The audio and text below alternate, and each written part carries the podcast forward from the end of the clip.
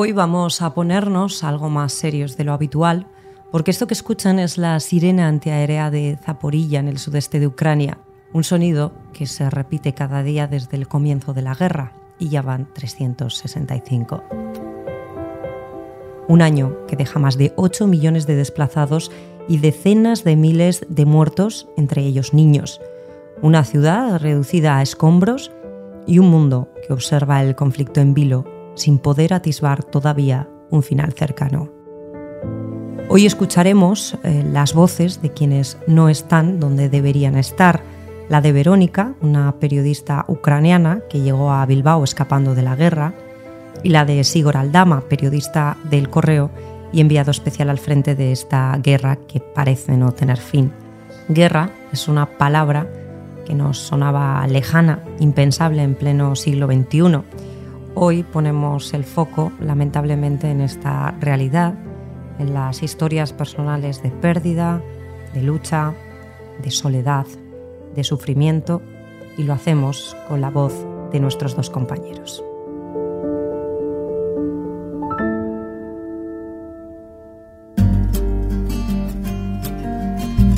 El foco con Marta Madruga. Mi nombre es Verónica, soy de Ucrania. Llevo más de dos meses viviendo en España, en Bilbao, una ciudad del País Vasco. Así arranca el primer capítulo de Diario de una ucraniana, una serie que la periodista Verónica Cordon ha publicado en forma de videoblog eh, en la web de El Correo, donde ha ido contando a lo largo de estos meses su historia, así como la de otros compatriotas desplazados al País Vasco. Ha pasado tiempo, pero aún le cuesta recordar su viaje. Llegué con mi marido y con mi perro eh, hasta la frontera con Polonia, cerca de Leópolis, en oeste de Ucrania. Y luego esperemos eh, cinco horas en la frontera, con mucho frío. Salí eh, de Ucrania con mi perro y mi marido está en Ucrania y no puede salir y mis padres también están en Ucrania.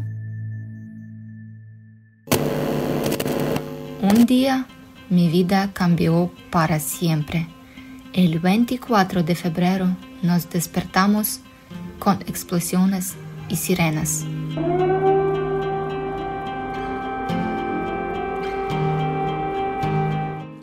Primeros días eh, marzo yo estuve en Polonia con mis amigos. Ellos han organizado un, un centro para refugiados ucranianos. Luego ellos eh, encontraban un bus para mí que va a, a España, a Bilbao, y no sabía nada de Bilbao, del País Vasco, no sabía dónde está, pero um, quería estar en un lugar uh, seguro. Estuvimos con, mis, con mi perro, uh, se llama Bronson, tiene tres kilos, un perito pequeño, pero es mi familia y con él uh, me siento mucho mejor. Estuvimos en camino casi tres días, primero Polonia, Alemania, Francia y luego España. Aquí empieza otra odisea, la de adaptarse a un país nuevo y hacer frente a la pérdida y a la incertidumbre. Estuve trabajando en un periódico muy famoso, muy eh, grande en Ucrania, eh, en una agencia de noticias, eh, se llama uh, Unian.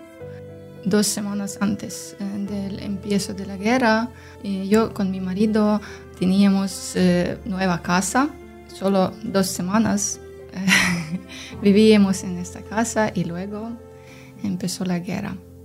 Los primeros días, semanas, eh, mes eh, aquí en Bilbao, yo no sabía qué hacer, que pensaba que la guerra termine de tres meses o antes y puedo volver a mi, a mi país, puedo seguir mis eh, hobbies, mi trabajo y estar con mi marido, con mis padres.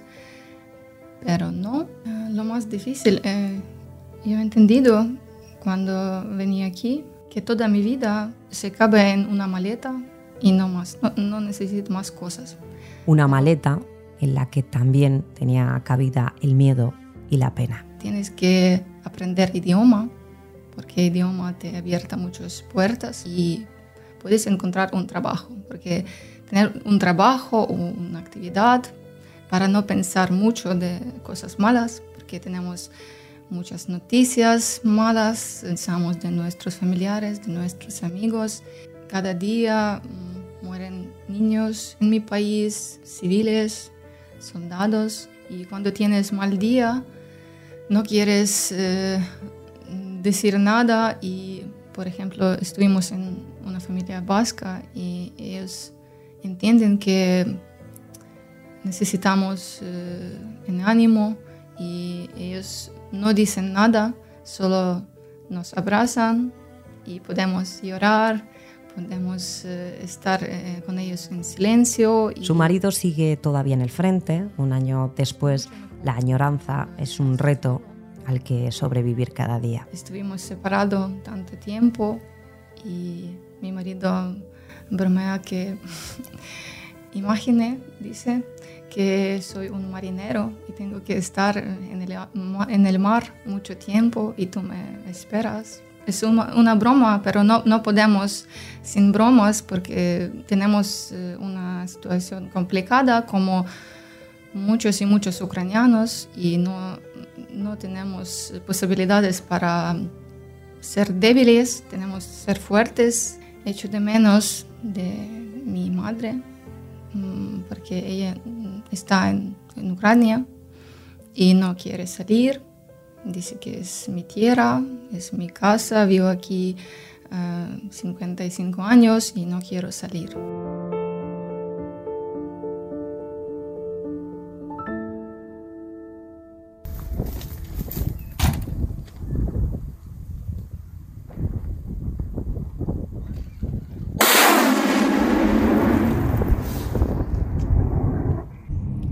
A 837 kilómetros de donde reside la familia de Verónica se encuentra nuestro compañero Sigor Aldama, uno de los enviados especiales a Ucrania.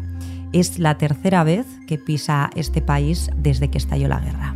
Pues ahora mismo me encuentro en la localidad de Pokrovsk, en la región de Donetsk, que es una de las dos que conforman el Donbass y uno de los lugares más conflictivos en este momento, donde se están produciendo los combates más intensos con frentes como el de Bakhmut. Esta es una región especialmente polémica porque se autoproclamó República Independiente y luego fue anexionada el pasado mes de octubre por Rusia. La verdad es que yo no me considero un periodista de guerra porque el, combate no me interesa mucho, aunque entiendo que informativamente es, eh, pues, bueno, es algo que hay que, que hay que comentar y por eso en los últimos días he estado con diferentes unidades del ejército, tanto de artillería como de tanques, como de infantería, en los diferentes frentes de esta, de esta región. Pero lo que a mí realmente me interesa es, eh, son las consecuencias de la guerra, ¿no? las consecuencias que sufre la población, tanto civil como, como militar. Eh, me ha parecido que era especialmente importante volver a encontrar a las personas que me contaron su historia hace 12 o 10 meses para ver eh, cómo han cambiado sus vidas durante este tiempo ¿no? y entender realmente cuáles son las consecuencias de la guerra, porque eh, lógicamente las víctimas mortales son lo principal, pero luego también hay heridos y luego hay gente eh, que se ve afectada de muchas otras formas, ¿no? sobre todo eh, pienso en, en, el impacto económico que tiene en el bienestar y en la forma de vida de muchísimas personas que han perdido sus empleos, por ejemplo, o que han tenido que huir y no pueden regresar a sus lugares de origen. Hoy contaré una historia increíble y terrible también, como una familia ucraniana salió del infierno.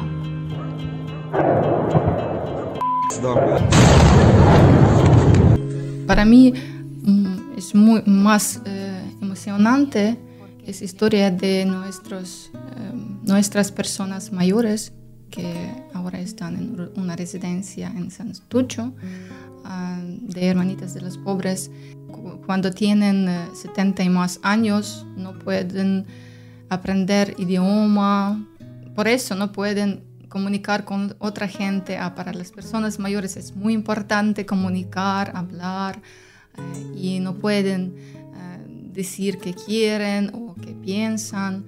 Solo dicen que queremos que la guerra termine y esperamos a victoria. Es su esperanza lo más importante para ellos. Hace unos meses, por ejemplo, nos contaba la historia de Julia y Sergi, una familia con ceguera parcial que fue acogida en Bilbao, o por ejemplo el largo viaje para llegar hasta aquí de Olina y su madre. Historia de Galina, eh, una mujer desde Ucrania que venía aquí con su madre que tiene 96 eh, años y es increíble porque estuvieron en eh, camino casi una semana porque con una persona que tiene casi un siglo es muy complicado para ir en un autobús, en un autobús especial para esta persona, con médicos. También Elena me, me, ha dicho que entiende que su madre no puede volver eh, a Ucrania porque es muy peligroso para ella, para su salud. Y entiende que es camino a solo ida, no, no puede ser vuelta. Estamos aquí en el frente del Donbass, frente a una batería de proyectiles Grad eh, que están preparando ahora mismo para lanzar a los rusos. Siempre ver el sufrimiento de las personas eh, inocentes, normalmente los, civiles son inocentes, eh, las consecuencias que tienen en, su vida estos combates. ¿no? Puede ser la pérdida de familiares. Yo siempre he dicho que más que la muerte, lo que, lo que realmente duele, el dolor está provocado por el sufrimiento de quienes, de quienes quedan vivos. ¿no? Y, por ejemplo, eh, la historia de Ala Krotkig, eh, que dimos en el periódico tanto en abril del, del, año pasado como ahora mismo, es una de las que más me ha impactado, porque es una, una mujer, capitana de policía, especialista en violencia machista, que perdió a su marido en la batalla de, por Kiev, eh, su hijo mayor en esa misma batalla, tratando de salvar a su padre, eh, quedó eh, inválido, quedó herido y con, con algunas consecuencias de por vida. Y el hijo pequeño de la familia, que tiene ahora 10 años, pues tiene consecuencias psicológicas eh, importantes. Ha estado en España rehabilitándose, pero ahora lo único que piensa es en, ir al ejército y en vengar a su padre. Otra de las historias que me ha impactado mucho ha sido la de Iván Junchenko, el soldado al que yo conocí en un hospital militar después de que hubiesen herido eh, también durante la primera batalla por, por Kiev eh, y que ahora hemos encontrado de nuevo eh, después de su rehabilitación en Alemania durante, durante tres o cuatro meses en el frente de, de Donbass una vez más luchando, ¿no? sobre todo porque me da un poco la, la talla de por qué están luchando aquí muchas personas. ¿no? Y yo creo que es importante entender no solo lo que pasa, sino, sino las motivaciones de, de las personas, de los protagonistas, que, que, al final son los que, los que hacen las historias.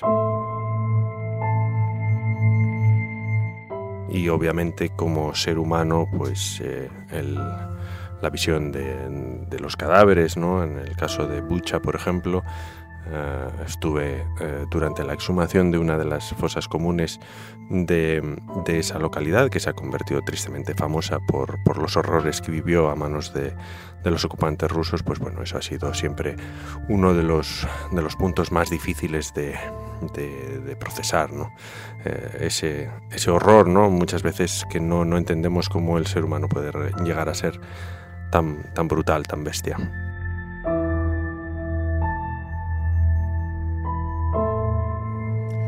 Verónica y Sigor ponen voz a miles de historias de refugiados, de familias rotas y sumidas en la incertidumbre y en la muerte, pero ambos esperan poder contar pronto historias de reencuentro, de alegría, de ciudades que vuelven a la rutina con el final de la guerra.